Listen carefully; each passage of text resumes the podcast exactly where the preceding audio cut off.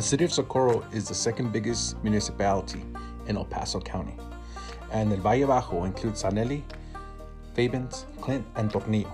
There's a lot happening, and we want to talk about it in El Valle Bajo.